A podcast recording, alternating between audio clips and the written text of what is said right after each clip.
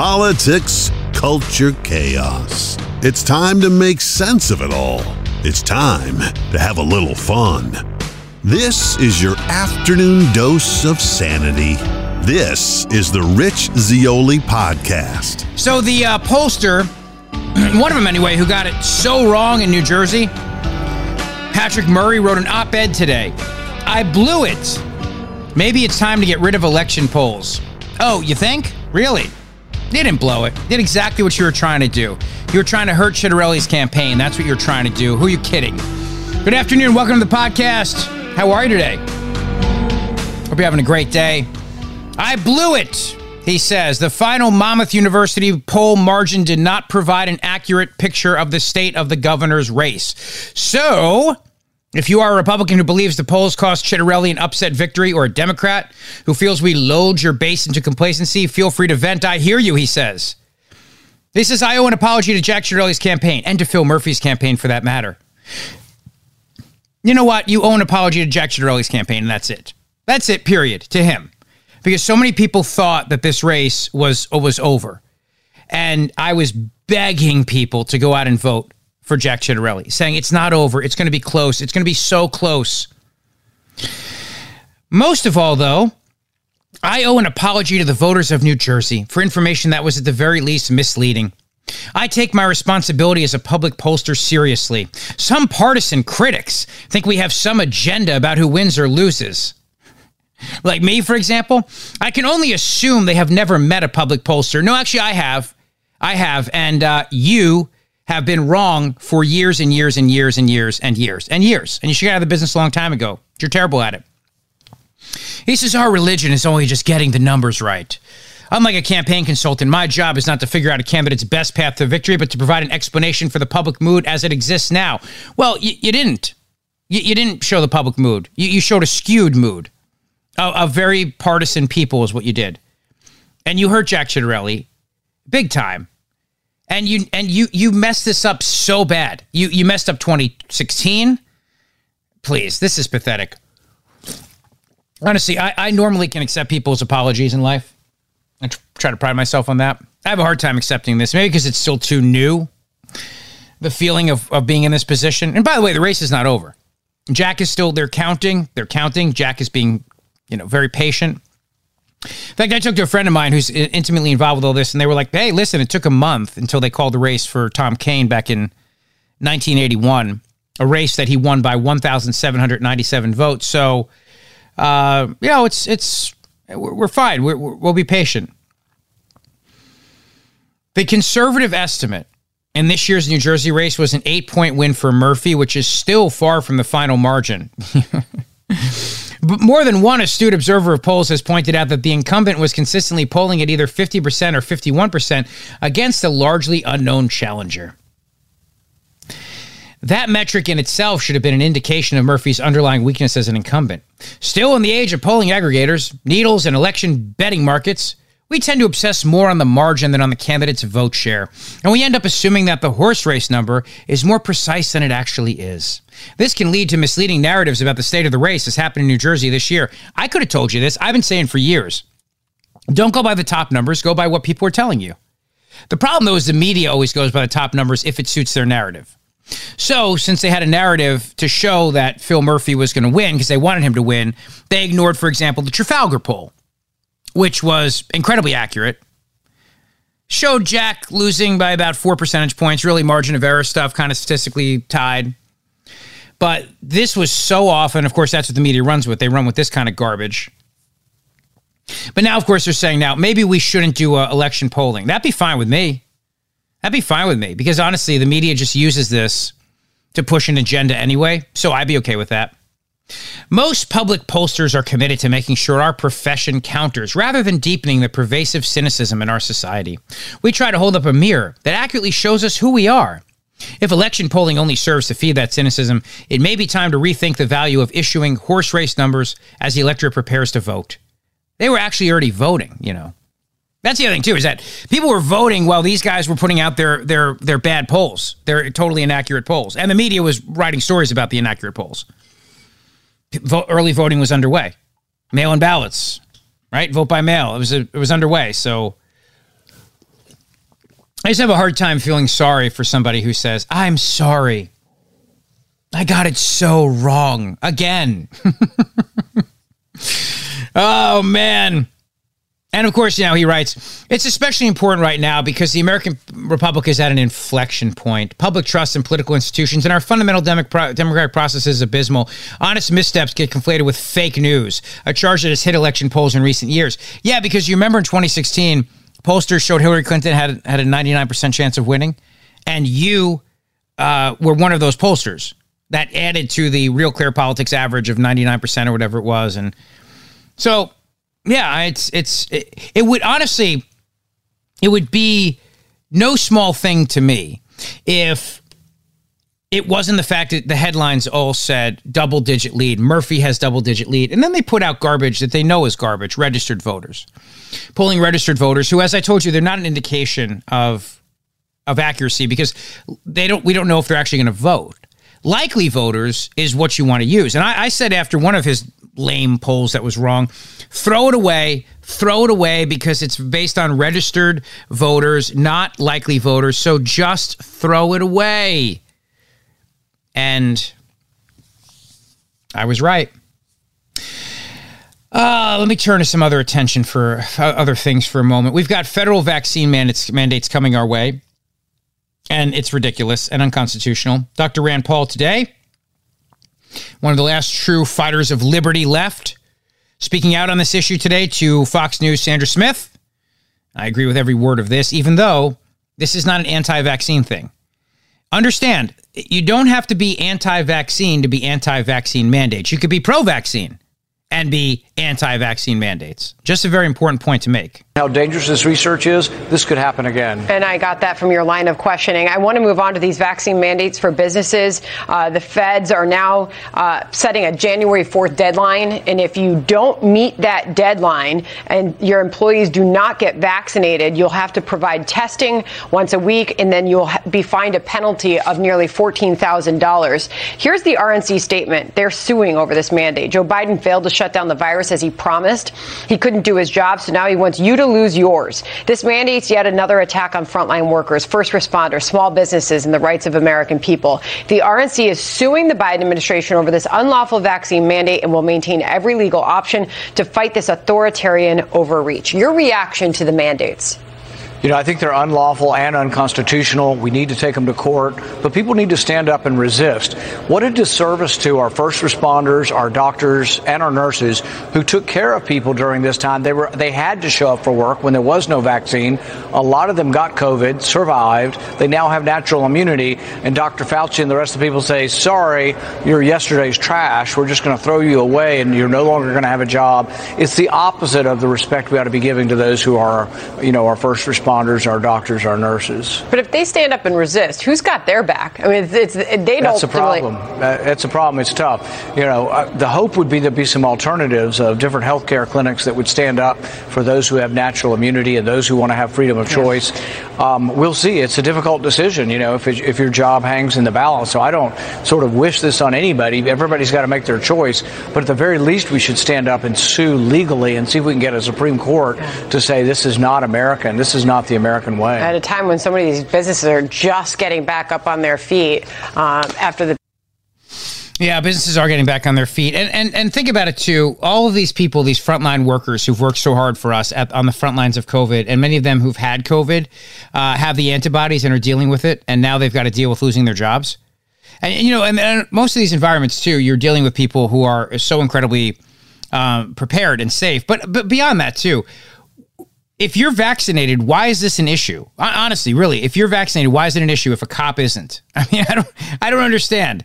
I don't understand. Does, does the vaccines work or not? That's the question. I keep coming back to this. Do they work or not? If they work, then you're good. So what's the problem? What's the problem then? Oh, I should also mention to you too, with all of this that's happening right now, we're supposed to believe, really, we're supposed to believe that the whole idea of mandates is something now that if you don't buy in on, you're just a bad person. You're a bad person. You're a bad person. That's it. If you don't understand that mandates are a good thing for America, you're a bad person. You just, you just, you just, you know, you don't understand science. You don't understand what science is really is, and and and and you know, you you just don't care. You know, you don't. You're a denier. Don't you love that too? You're a denier. I love that. That's one of my favorites. You're a denier. then again, of course, the same people that said we never impose a vaccine mandate. Want to hear a montage of a bunch of Republican deniers? Would you? Okay, here we go. We cannot require someone to be vaccinated. That's just not what we can do. Needless to say, the right of women to make Kamala Harris. decisions about their own bodies is not negotiable. No, definitely not. You don't want to mandate and try and force Fauci. anyone to take a vaccine. We've never done that. Our interest is very simple from the federal government, Mm, which is Americans' privacy and rights should be protected. It is a matter of privacy to know who is or who isn't. And We don't that? want to be mandating from the federal government to the general population. It would be unenforceable and not appropriate. Perhaps the federal government should step in and issue mandates? And if not, are you putting the needs of unvaccinated people ahead of the needs of vaccinated people? Well, I think the question here, one, that's not the role of the federal government. No, I don't think it should be mandatory. I wouldn't demand to be mandatory. First, we must increase vaccinations among the unvaccinated with new vaccination requirements. Mm-hmm. There you go. A bunch of right wing, anti science science people. See that? Now, in addition to this, too, we're supposed to believe now that uh, it's it's it's no issue right now. It's not going to hurt anything. Not going to hurt jobs. Not going to hurt the economy. Not going to hurt the supply chain. Anything like that. We're supposed to believe that as well. Does anybody believe that? Does anybody believe that? You've got workers at hospitals quitting across the country right now because of vaccine mandates. In fact, Here's a little news snippet about frontline workers at a Michigan hospital. They joined a nationwide protest today over Democrats' vaccine mandates. It was part of a national walkout day all across the country. I even heard from a business owner via social media from Colorado who said all of his employees called in sick today. Now, here in Genesee County at Ascension Genesis in Grand Blanc Township, they had people from the hospital as well as community members who were protesting today against the vaccine mandates. I never thought um, that it would come to this point. Melissa says she has worked at this hospital and she has had family members work on the front lines. She is against the vaccine mandate that the health system is imposing onto their employees. The hospital says employees have to be vaccinated by November 12th. I am out here to be essentially a voice for everybody that doesn't have one or can't use theirs right now in fear that they will lose their jobs. We want to also stand our ground and let Ascension know that yeah, we're pers- we're we're here. We're representing, but we're also representing our people right here. The White House today, uh, Snarks was off, but uh, Jean Pierre, uh, who is filling in is I think she's the deputy press secretary, she had some comments today, and she wants you to believe now this is not going to hurt the economy. Okay, all these people losing their jobs, thousands of people uh, either quitting or getting fired, not going to hurt anything. Okay, just so you know. No, so don't worry about a thing. So we wanted to make it easier. We wanted to avoid con- confusion, and so we want to even the playing field. And this is why we moved that December, I think December eighth deadline that you're talking about to January How fourth. did concerns about the supply chain, the possibility of workers maybe quitting because of these mandates play into that decision and that timing? So, um, I mean, if you're asking, like, if we think the, the, the rules impact supply chain, the answer is no. We don't think that it will. Uh, first of all, vaccine requirements work. We we have talked about Oh, that. right, We've given right. So examples. it's not it's not going to affect the supply chain. Got it? Very good. Understood that? All right, great. You got that? Excellent, excellent, excellent.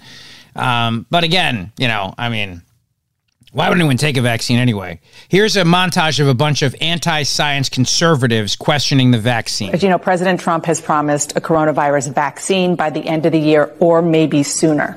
Would you trust that vaccine? Uh, no, I would not trust his word. I would trust the word of public health experts and scientists, but not Donald Trump. First of all, I don't trust the president on vaccines. I think it's going to be a very skeptical American public about taking the vaccine, and they should be. He will push anything to get reelected. Don't fall for it. And by the way, I will take the vaccine after Ivanka takes it. You would be hesitant to receive the vaccine if it were approved by the end of the year. I'm going to Yes, I would be hesitant. I mean, if doctors and scientists like Dr. Fauci are taking that vaccine, of course, I will take the vaccine. But we also know that we can't trust the president uh, and take his word. I trust vaccines, I trust scientists, but I don't trust Donald Trump. And at this moment, the American people can't either. I believe all across the country, you're going to need someone other than this FDA and this CDC saying it's safe. Well, all of you deniers and all of you people that want to take your time to wait before you take a, a, a, vaccine, what's wrong with you? You horrible, horrible people. Look, uh, there's still a lot of ramifications from the election yesterday, obviously. There's most likely going to be a recount in New Jersey. Ciattarelli's campaign is probably going to ask for one. They should. Uh, in the meantime, though, as we look at Virginia and we look at the shellacking that Democrats got everywhere, including District 3, where Ed Durr, who's on the show with me this morning, if you missed the interview, it's podcast, Ed Durr beat Steve Sweeney. Let's understand the ramifications of this. Steve Sweeney, by far one of the most powerful Democrats in the country. I mean, this is a guy who who really ran the New Jersey Democrat Party for years. And he used to stand up to Phil Murphy early on in Murphy's administration, and something happened, uh, and then he just stopped. And so Murphy was able to get away with everything he wanted to do. King Philip the unaccountable, actually unaccountable because nobody in the legislature, Democrats, pushed back on him, and Steve Sweeney was is the boss. So he could have if he wanted to, and he didn't. It's part of the reason why Ed Durr beat him. His come from nowhere victory, which is huge. I mean, it's great. But Democrats could learn from this. They they could they could step back and they can say, all right, you know what? We made a lot of mistakes here. We, we, we really did. And maybe it's time to stop insulting people, you know, calling them racist all the time, for example. Maybe we stop doing that. Maybe we just stop uh, calling them racist, insulting them, and, and, and, you know, making them feel terrible. And, you know, maybe we just learn to understand, you know, learn to understand who they are and, and, and, and things like this, for example. Or we could double down on calling them racist. Like today they did at the White House again, because Republicans now are lying. Here we go. Ready? But we also need to be honest here uh, about what's going on here. Republicans are lying. They're not being honest. They're not being truthful about where we stand. Yeah, we're, we're, we're, we're lying. So Republicans are lying, okay, about gain of fun. I mean, uh, excuse me, about critical race theory. Just so you know, everybody's lying. And the only reason why everybody lost I mean, Democrats lost is because you're racist. All right. So instead of learning from basket of deplorables and everything else, let's double down, call you racist, call you racist again, and then blame your racism on why these Democrats lost. And that's going to win hearts and minds and win you over to them. Ready? Here's a little montage put together by Grabien. Take a listen.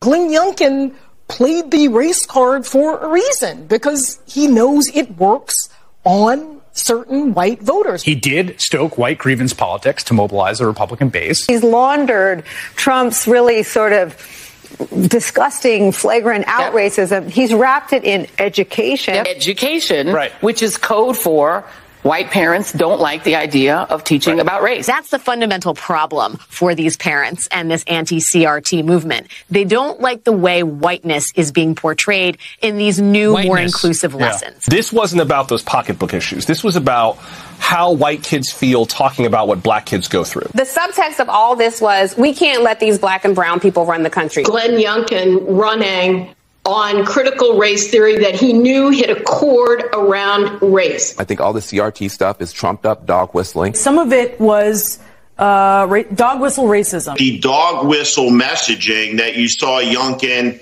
engage in during the course of the campaign. CRT is in the, the latest line of school busing, crosstown busing.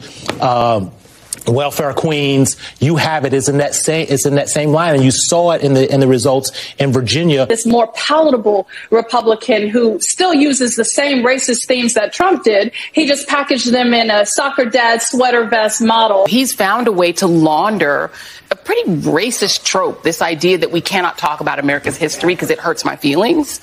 He's turned that into a campaign. White voters do have anxiety mm-hmm. about a changing America, right? That it is blacker, it is browner. You've got the Republicans yelling, like, hey, look, the black and brown folks are coming for us. Some Republican candidates are perfectly willing to use race as a motivating factor for their base. That has gone on for decades and it happened this year. Race is just the most palpable tool in the toolkit used to be of the Democratic Party back right. in the day when they were Dixiecrats, and now of the Republican Party. This is about the fact that a good chunk of voters out there are okay with white supremacy. Let's call a thing a thing. Actually, scratch that. They are more than okay. More than okay. Now, let me ask you a question. Does critical race theory exist or not? Is it something that should be taught in schools or not? Is it something that is being taught in schools or not? See, I can't follow the Democrats on this. On the one hand, they say this is a myth, something Republicans made up. On the other hand, they defend it as uh, teaching about our history. And anybody who doesn't want to teach critical race theory just doesn't want to teach the whole story of America. So, which is it? I, I, mean, I'm so confused. This is part of what White House Deputy Press Secretary Jean Pierre was saying today when she said Republicans are lying. But here's the full clip in context. You can understand why they're literally all over the place on this. Take a listen. Race was a driving issue in Virginia and around the country, uh, given Republicans repeatedly focusing on critical race theory? So, look, America, as you heard the president say before, is a great country, uh, and uh, and great countries are honest, right? They have to be honest with themselves about the history, which is good, and and the bad. And our kids should be proud to be Americans after learning that history. Uh, the president certainly certainly is. Uh, fundamentally, we believe a school's curriculum isn't a federal decision. It's rightly up to oh, communities around the country. Yes, you the do. parents, the school, uh, the school board, the teachers, and the administrators. And that means that politicians should be dict- dictating, should not be uh, dictating what our kids are being taught. But we also need to be honest here uh, about what's going on here. Republicans are lying. They're not being honest. They're not being truthful about where we stand, and they're and they're cynically trying to use our kids as a political football. They're talking about our kids when it's when it's election season, but they won't vote for, for them when it matters. You know, Republicans did not vote for the American Rescue Plan. The American Rescue Plan, in that plan, it had funding to make sure that schools were open to make sure that our kids got back to school. And they didn't vote for that. And that was a key component of the American Rescue Plan. We know how important it is to make sure that our kids have in person learning for their mental well being and also so that they can actually learn. And so that is something that the Republicans refused, absolutely refused uh, to vote for. So we got to be honest here, and they're not being honest, they're being incredibly dishonest. Steve? Mm, yeah. So, so we're the ones being dishonest. Damn Republicans are being dishonest. You absolutely wanted schools shut down. Fauci said shut down schools, and you shut down schools. The teachers union said shut down schools, and you shut down schools. There you go. I mean, what, what are you talking about? Stop it. Come on. Stop lying here. All right. Stop lying. Oh, and something else too. You you you may know. Um, do you remember yesterday? President Biden said he was not in support of paying illegal immigrants $450,000 a year. Do you remember that whole thing with exchange Peter Doocy? Because today the White House said the president is okay with it. So I guess he's he's for it after he was against it, and he's for it. And uh, do you want you? Yeah, I know it's very very difficult to keep track of. So let me begin by playing what the president said yesterday to the Deuce, Peter Doocy. Which will hopefully then refresh your memory. And I tell you the White House today basically called the president today a liar because the president apparently does support that. And I know it's very, very difficult to keep up with all of this. Okay, so let's begin by what President Biden said yesterday when the deuce, Peter Doocy, asked him the question regarding whether or not they're going to pay separated immigrants. Okay? This is the president's response. This ought to be good. I, I, I think so too. Uh, about the way forward, Mr. President. As you were leaving for your overseas trip, there were reports that were surfacing that your administration is planning to pay illegal immigrants who are separated from their families at the border up to $450,000 each, possibly a million dollars per family. Do you think that that might incentivize more people to come over illegally? If you guys keep sending that garbage out, yeah, but it's not true. So this is a garbage report. Yeah. Okay, so $450,000 $450, per person. Is that what you're saying? That was separated from a family member at the border under, under the last administration. That's not going to happen. All right, not going to happen. Okay, that's the president. Not going to happen. All right, you heard it. Okay. Here's the White House spokesperson today, Jean Pierre. White House is perfectly comfortable. The president is perfectly comfortable with the Department of Justice settling with the individuals and families who are currently in litigation with the U.S. government.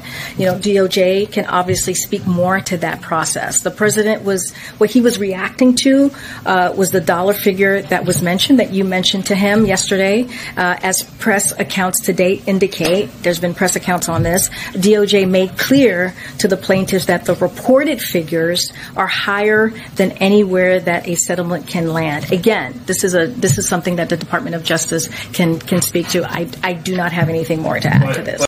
Okay, so he is comfortable giving the payments. You got it? He's comfortable doing it despite what the president said yesterday because the president doesn't have any idea what's actually going on in his own White House.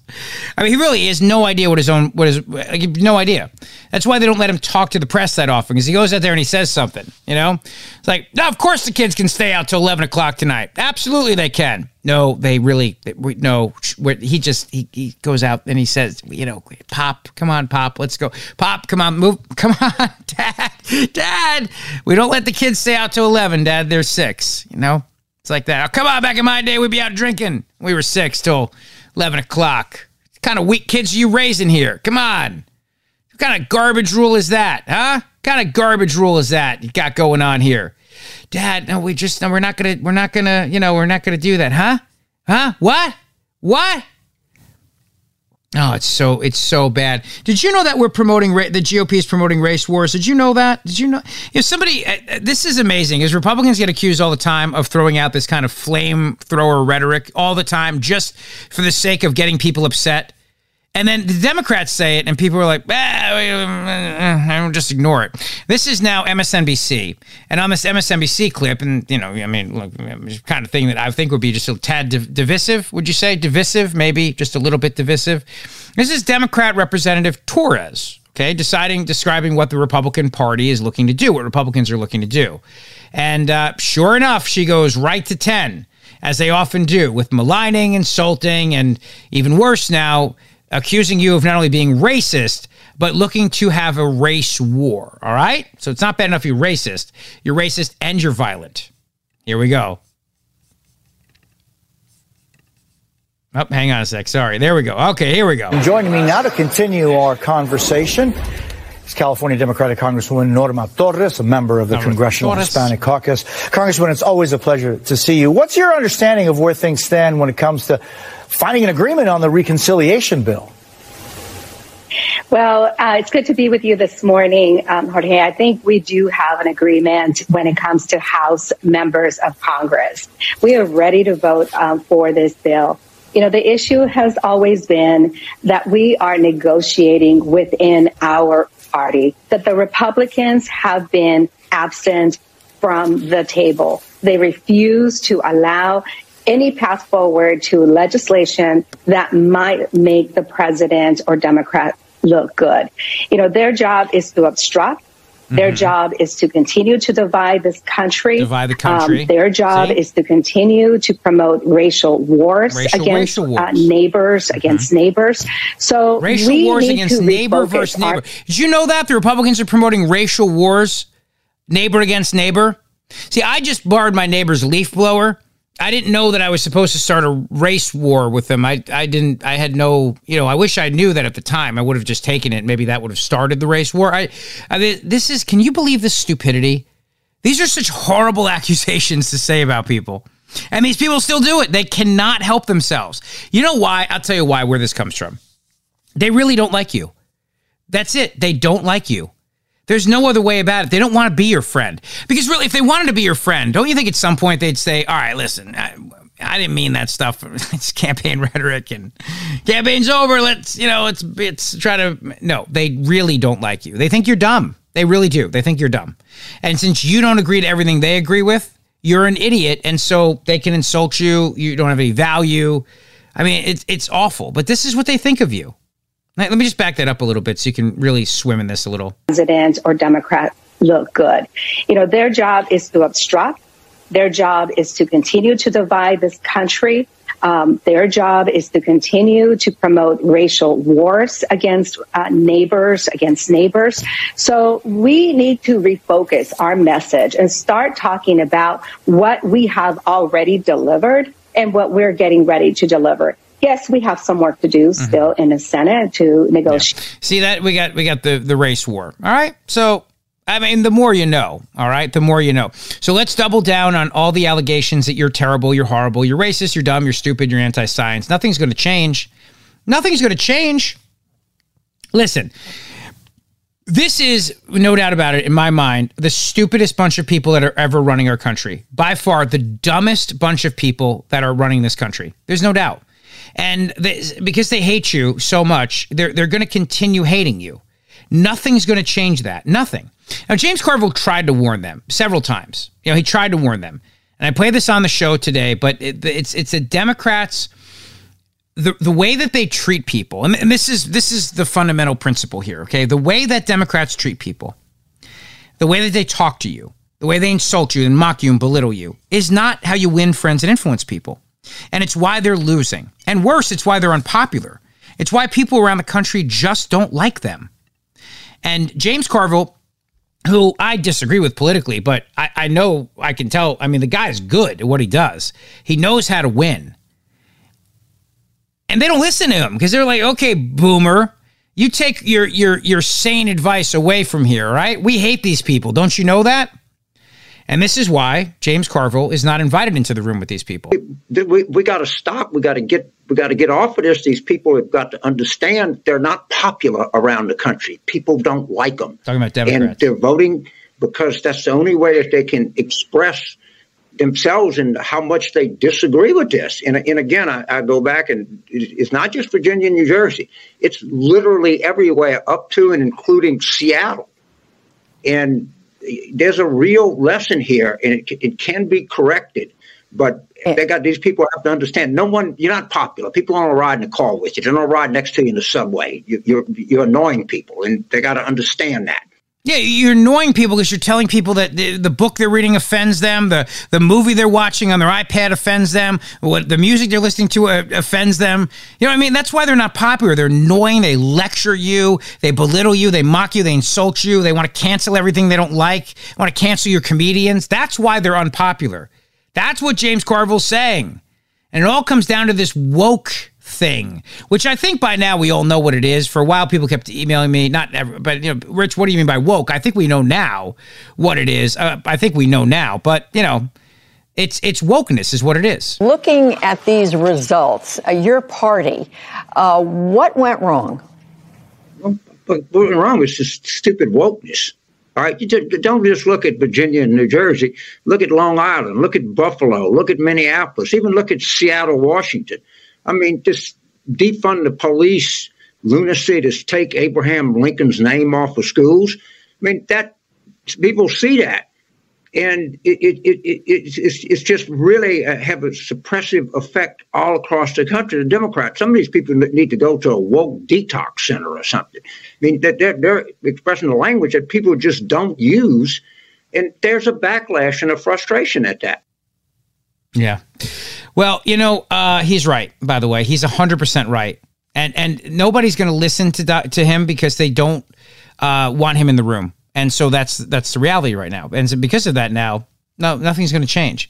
Here's something else too, and I I I, I want to share this point too. It's very important to note so much of our politics today is based on lies, right? Whether it's polls that are wrong, whether it's uh, the press that runs with polls that are wrong, and everything else. It's, it's it's all it's based on lies. So much of this, and we're pushed around, we're pushed around, we're pushed around. Then then we get very very upset about things, and then we turn around and we express that by voting, and because we we express that we are unhappy the people that are supposed to be representatives, representative of the people, should adjust accordingly. But because they're not there to represent us, they're there to represent their agenda, they don't want to change. This is why, right now on Capitol Hill, just so you know what's going on, Pelosi is actually, the vampiric one, is doubling down right now as we speak, doubling down on the socialist utopia orgy spending bill. She's doubling down on it.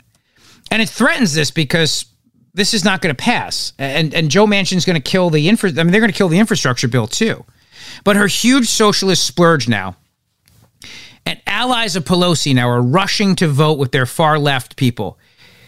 Biden's massive spending spree stalled by Democrat allies pushing back on far left demands. But the problem is Pelosi not backing down, not backing down. You you you have now moderate, quote unquote, moderate Democrats who, who, look at the polling results and realize that they they could lose. They're di- this eh, because they're in a in a in a district that could you know flip back to Republican. But these radicals, they're in safe districts, so they're not worried about that. They're not worried about it. They're not going to lose. The only thing they have to worry about is getting challenged by somebody on the left. So it's not something they have to worry about. And from that perspective, then they're going to continue to push. They're going to continue to push because they're not about representing you. They're about representing their agenda.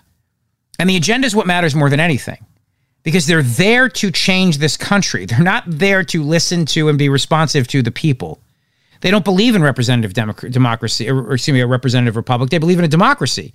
They want to listen to the majority rule. But then when the majority says something, they don't adjust to it because they still think the majority's on their side. I mean, they're so out of touch with everything. They really are. They're out of touch with everything.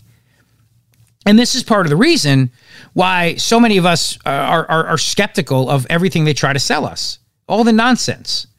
You know, today, Senator Rand Paul unloaded, unloaded on Anthony Fauci, Dr. Fauci, gain of function Fauci and it was great too. I mean, it was beautiful. I, I don't, I, I, don't have time to play you the whole thing, but I'd, I'd love to just play you a little bit of it because you know I've been all over this whole thing about the COVID origins and how this got out of a lab, and I've been saying from day one that the reason why the media never wanted you to talk about the whole lab leak theory is because it all leads back to Fauci's desk and his gain of funding research, and that's why I call him gain of function Fauci, and so Rand Paul from day one has been trying to hold Fauci accountable for this, and of course nobody else will listen except a couple of Republicans will, but and they should because Rand Paul's absolutely right in what he says here.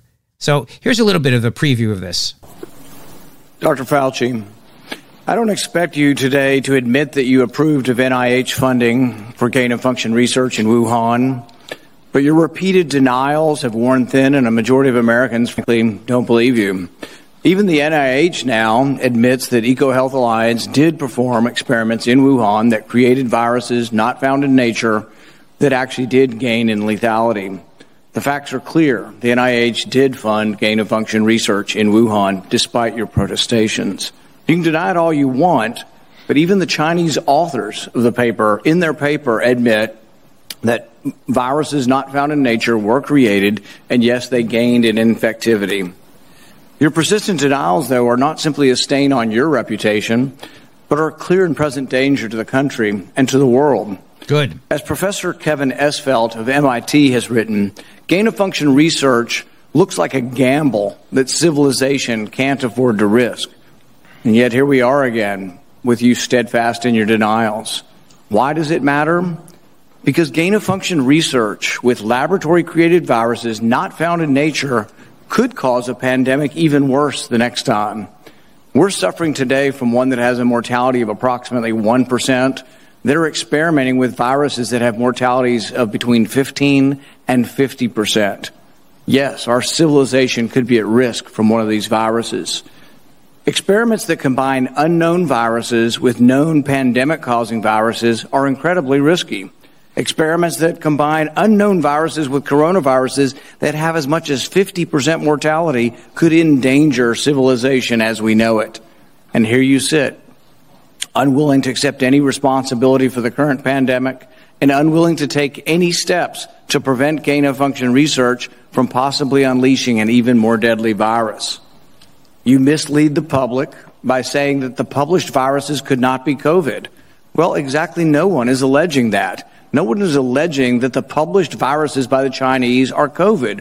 What we are saying is that this was risky type of research, gain of function research. It was risky to share this with the with the Chinese, mm-hmm. and that COVID may have been created from a not yet revealed virus. We don't anticipate the Chinese are going to reveal the virus if it came from their lab. You know that, but you continue to mislead. Well, there's there's a lot more to this, and obviously, like I said, it's just kind of scratching the surface on this. But um, by the way, the New Jersey Senate president outgoing Senator Steve Sweeney, even though they just called the race, is not going to concede. He just put out a statement. Quote, Senate President Steve Sweeney issued the following statement today on the 2021 election. Quote, the results from Tuesday's election continue to come in. For instance, there were 12,000 ballots recently found in one county. While I am currently trailing in the race, we want to make sure every vote is counted. Our voters deserve that, and we will wait for the final results. Okay, that's fine. You don't have to accept it. Keep counting. Keep counting. If something changes, then there you there you go.